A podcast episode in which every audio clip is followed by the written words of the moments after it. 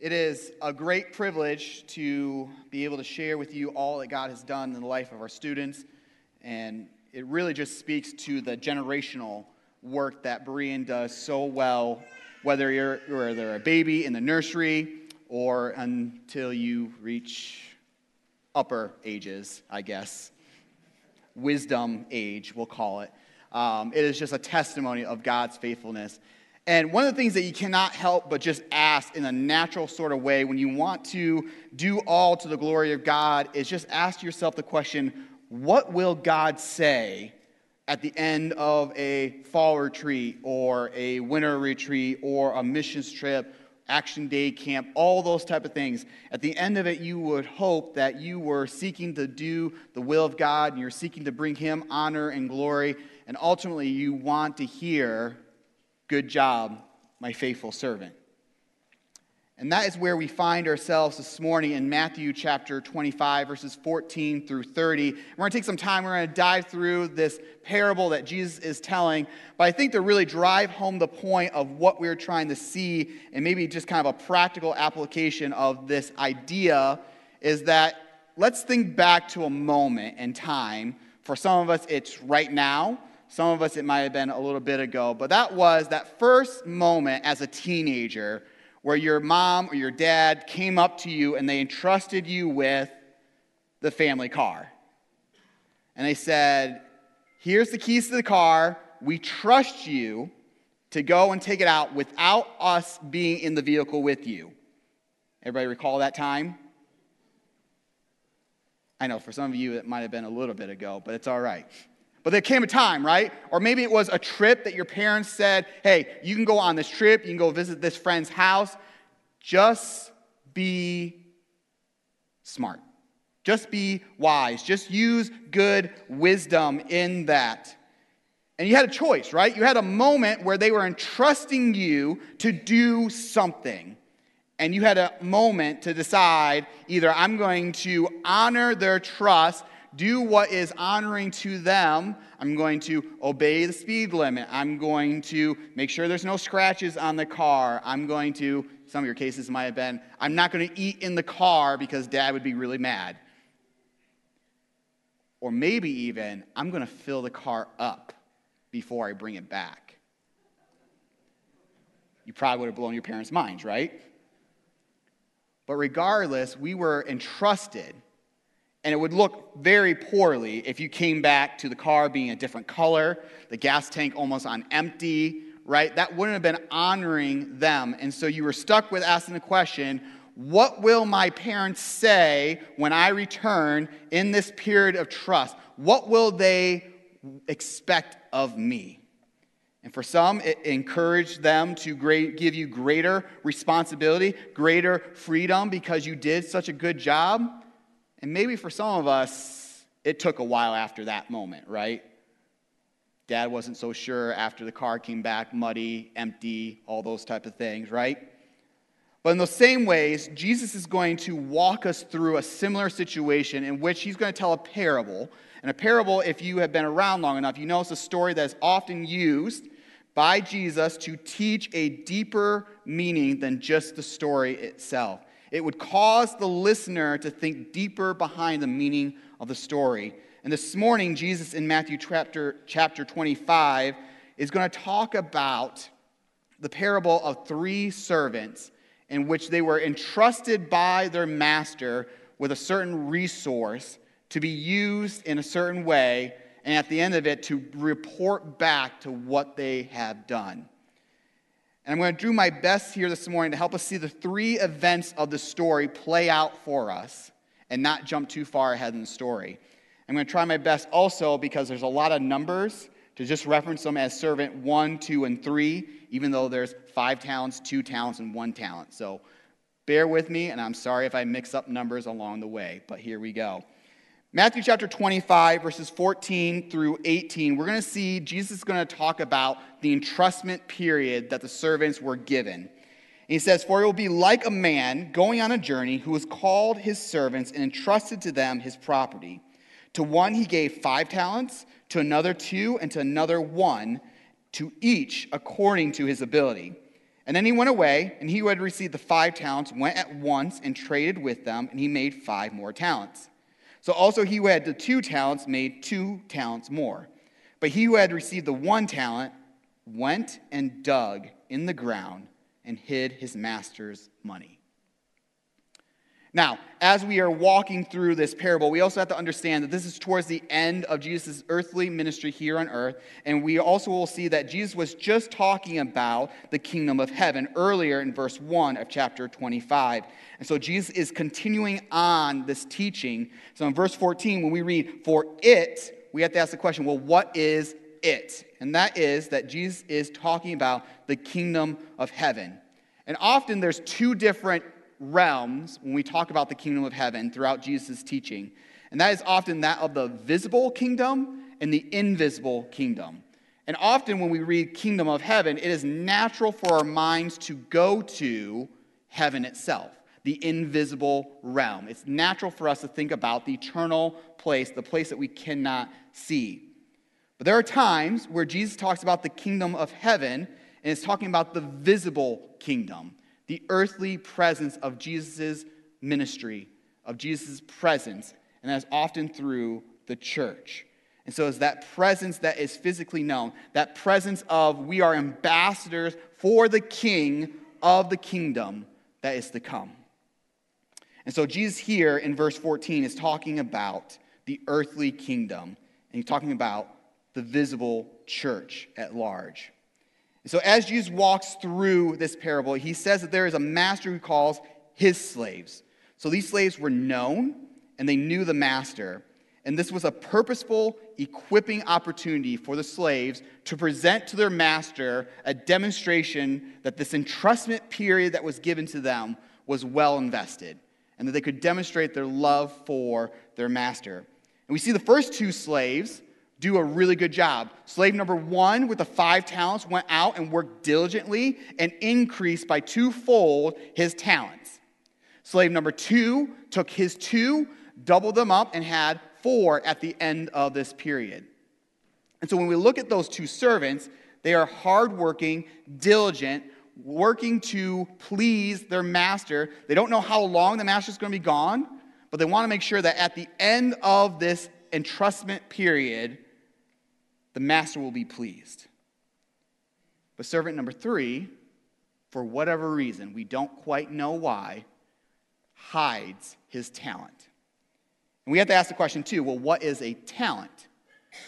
And it isn't the physical representation of your abilities, but rather this was a form of money, a form of value of some sort and the amount of money here is not important, even though at that time a talent was considered by weight and material value of the item. But Jesus isn't concerned about that because if he was, he would tell us how much was being dealt here.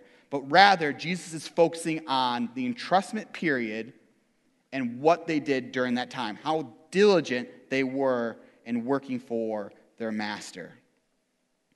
But servant number three you have to wonder what is, what is happening here? Why is he doing this? And Jesus, being the masterful storyteller that he is, is trying to carry around a deep meaning for us, a deeper teaching, and probably even an equipping for his current disciples who are hearing this story so Jesus moves us from the entrustment period to the second event that we're going to see here in the book of Matthew. And that is, Jesus is going to move us from the entrustment period to our response to that entrustment period. And we're going to jump around a few verses here because I don't want us to miss what has transpired between the three servants.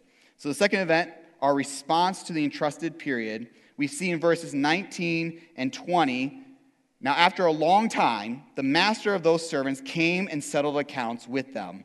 And he who had received the five talents came forward, bringing five talents more, saying, Master, you delivered to me five talents. Here I have made five talents more.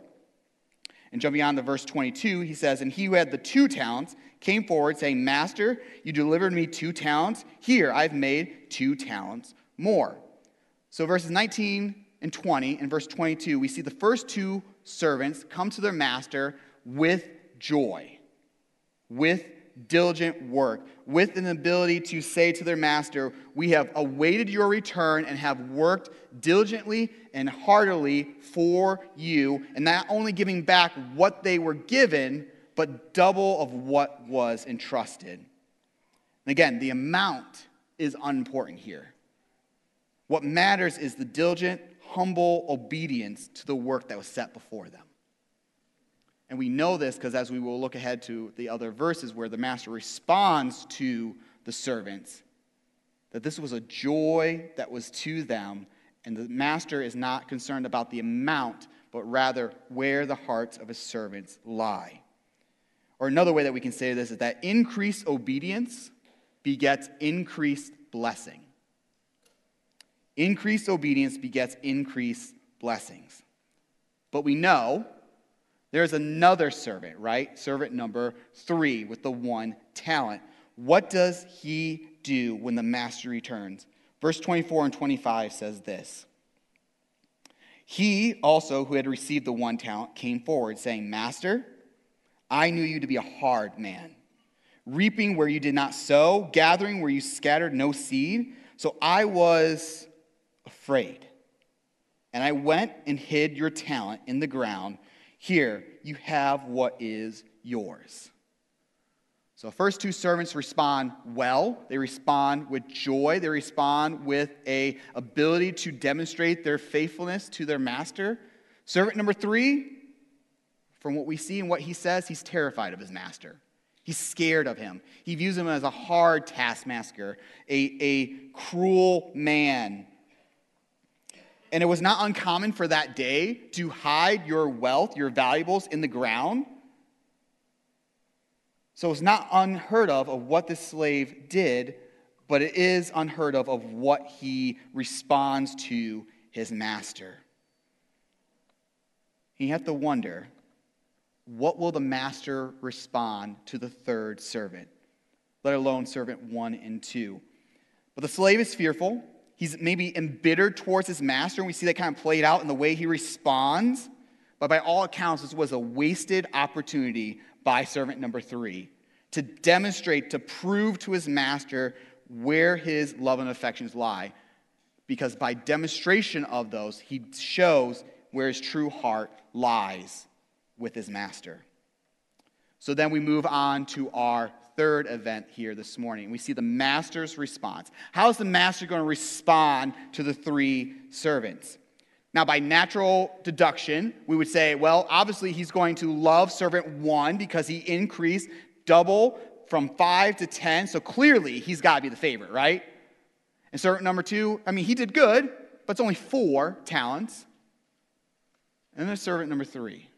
But let's see the master's response to each one. Verse 21 says this His master said to him, servant number one, with five talents, Well done, good and faithful servant. You've been faithful over a little, I will set you over much. Enter into the joy of your master.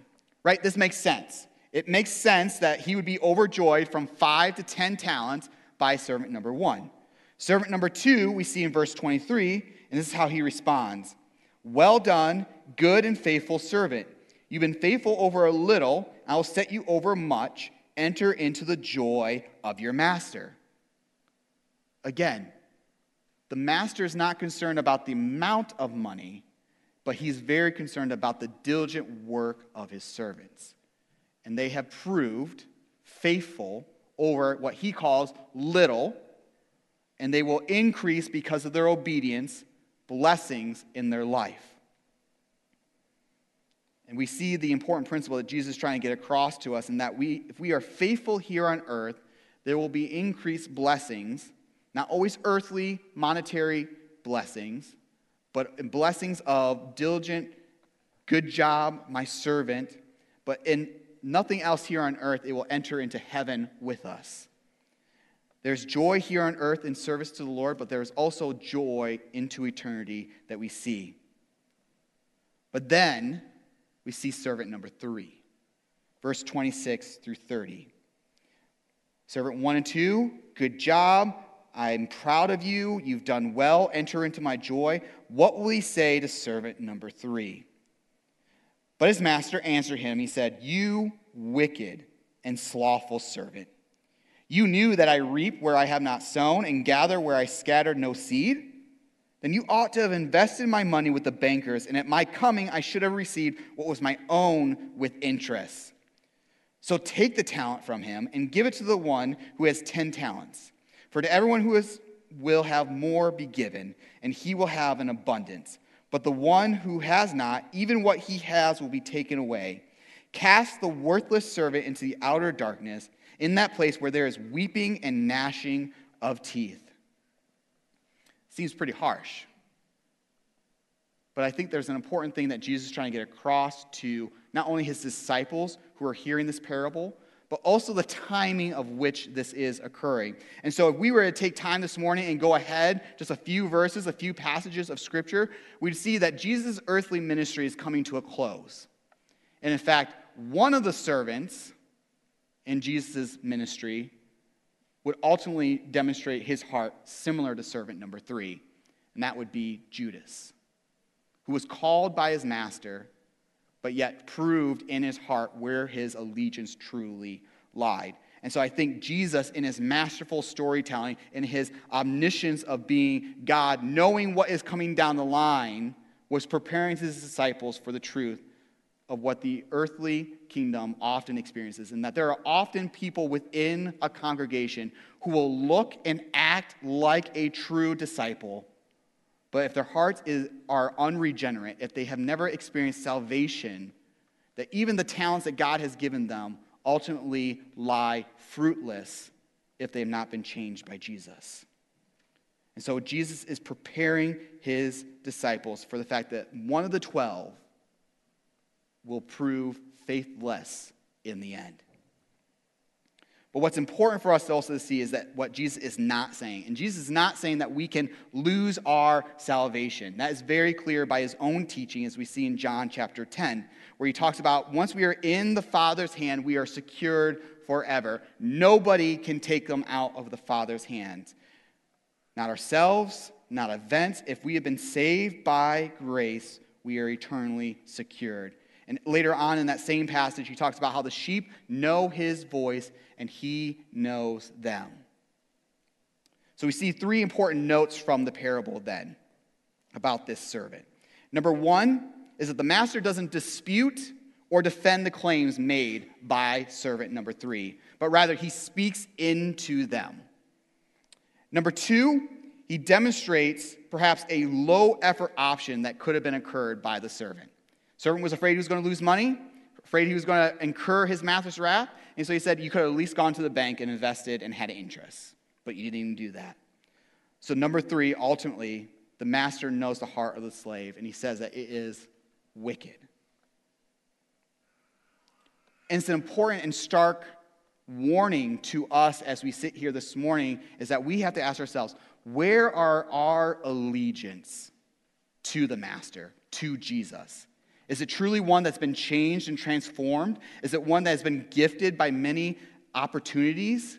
Because God expects of us to use them for his honor and his glory. And what's interesting is as we read verse 30, there's quite a bit of debate about what verse 30 really is saying. Some commentators would like to point out that verse 30, because we're talking about the earthly visible kingdom of heaven, that obviously, if we can't lose our salvation, then whatever place this servant was in was not that he is lost into eternity of weeping and gnashing of teeth or a place of hell, but rather it's a loss of blessings of service. But I think when you look at that and you look up at verse 26 and see how the master responds to his servant, and other commentators hold to this as well, that we have to interpret verse 30 as not a loss of salvation or loss of blessing, but rather a place where the servant never truly was in the first place.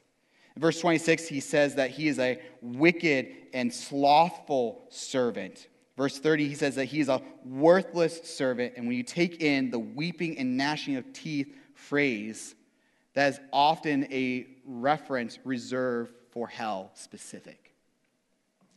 So it is an obvious interpretation then that this servant was never truly part of the master's household.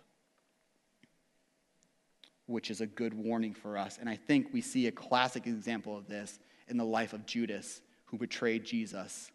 And even though he was counted with the 12, ultimately was not with them in the end. So, what does that mean for us as a whole, as a church?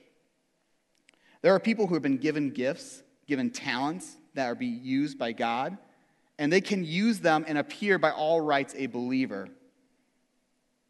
But where our hearts truly rest, what we are striving after, demonstrates whether or not we've been changed by Jesus Christ.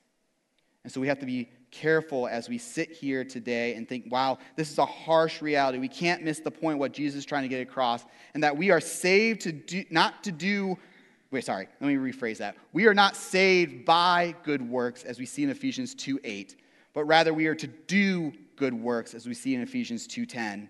And in the doing of those, or not doing, we demonstrate where our heart aligns. And Jesus expects like the master, that his slaves work diligently till his return. And so, as we see in the parable, we see that there is an entrustment period that's been given to us. And often, that period for us here now is the life that we live. We have been given gifts, talents, possessions to be used by God, and we are entrusted with those to increase His glory, His name, His fame. And how we respond to those entrustment periods can either be an increase in blessing or it can be an ultimate condemnation of where we are with Him.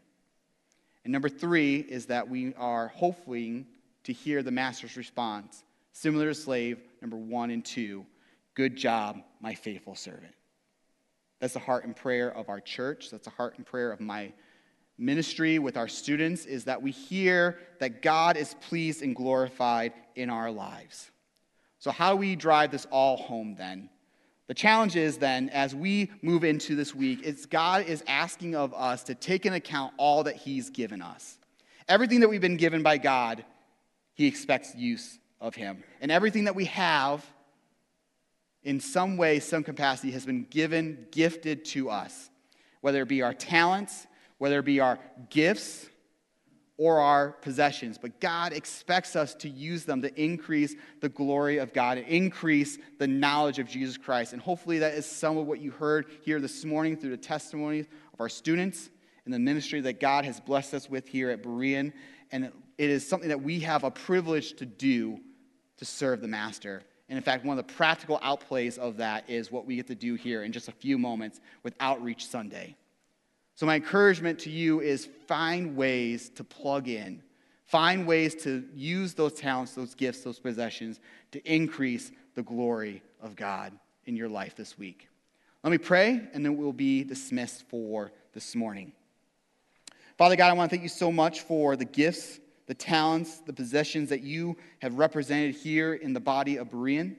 And Lord, I pray that you just help us to increase your glory for the world to see. And God, I also pray for us as we sit here this morning. There may be some of us who sit here and go, I'm similar to servant number three, and that I am fearful and I am t- intimidated by the idea of a God who expects so much of me. And Lord, I just pray that if that may be the case here this morning, that that person would turn their heart to you to see that you are a master who expects great things, but you're also a tender, loving, caring God who works in and through us. And so, Father, I pray that they would surrender their lives to you, to walk in obedience to you, and experience salvation for the first time today. And God, I pray for the rest of us here this morning who know you, that you would use us to bring you honor and glory, and that one day we may also hear, Well done, my good and faithful servant. Will enter into my joy, and we may see your face. And Father, I pray this of our church. I pray this of our community. I pray this of your kingdom going forward. We pray these things in the strong and precious name of Jesus. Amen.